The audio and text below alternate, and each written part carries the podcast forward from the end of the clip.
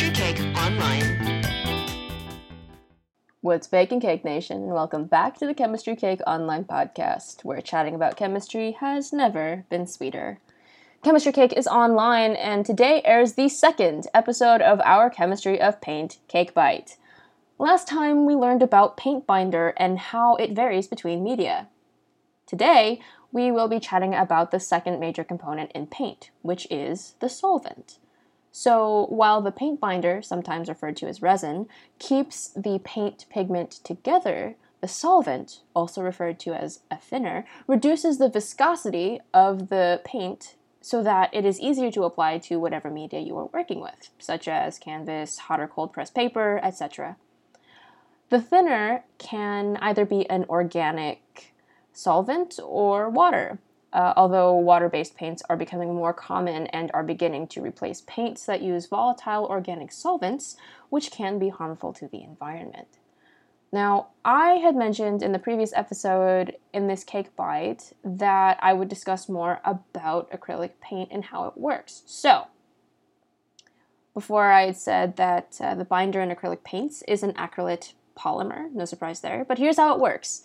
The resin, or binder, exists as its monomers in solution, uh, along with, you know, the pigment within the water solvent. So while the paint is still wet, it can easily be moved around and blended and all that jazz. However, once the water begins to evaporate, the acrylate monomers begin to polymerize into an acrylic plastic polymer, trapping the pigment particles between them and forming a sort of clear plasticky film.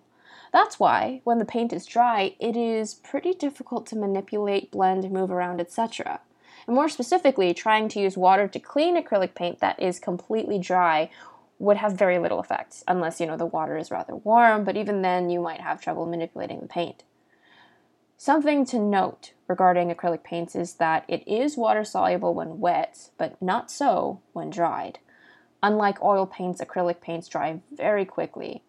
They also don't need to be diluted, uh, as opposed to oil paints, which can be very thick and viscous.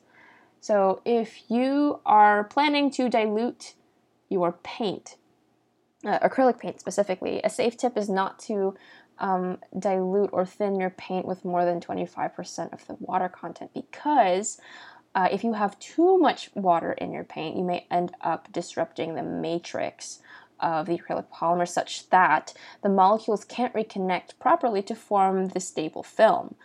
Um, so if you really want to thin your paint rather substantially, it is recommended to use an acrylic medium like gesso. Um, gesso, uh, gesso is spelled G E S S O, by the way. Uh, gesso is essentially paint without the colored pigment. Uh, so all you're doing is adding more of the molecule responsible for creating the film, but none of the color.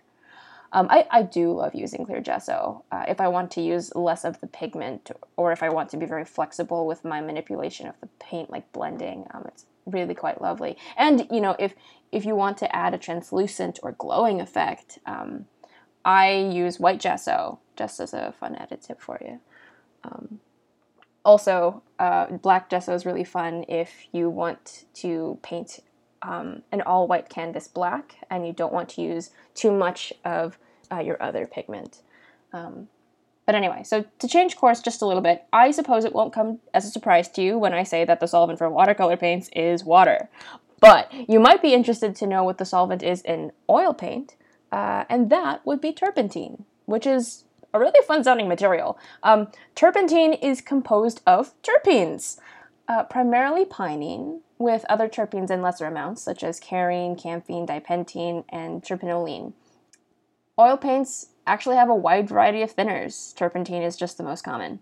Um, other solvents include mineral spirits, which are petroleum-based, or alkyd-based media, which are synthetic media derived from oil-modified resins treated with alcohol.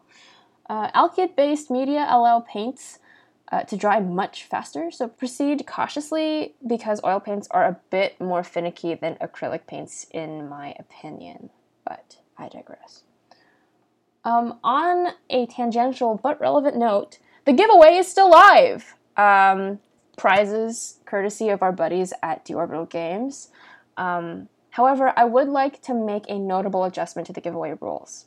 So I've been doing a bit of thinking, And instead of creating an art piece, I instead will be sending out a tweet um, asking about what you appreciate most about art. And the reason why I'm doing this is because I realize art takes a lot of time, and it isn't fair to put a timeline on it.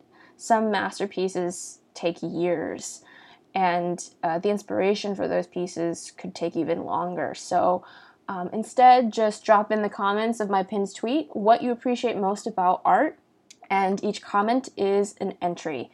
You are allowed to enter as uh, many times as you would like. I would love to hear what you love about art. So um, comments for entry will be accepted until eleven fifty-nine p m Pacific Standard Time, uh, March fifth. So uh, the giveaway will still be live for the whole season. And uh, two winners will be chosen at random from the pool of folks that interact with that tweet, and the results will be announced in the season finale. Um, well, folks, that's uh, that's all I've got for you today.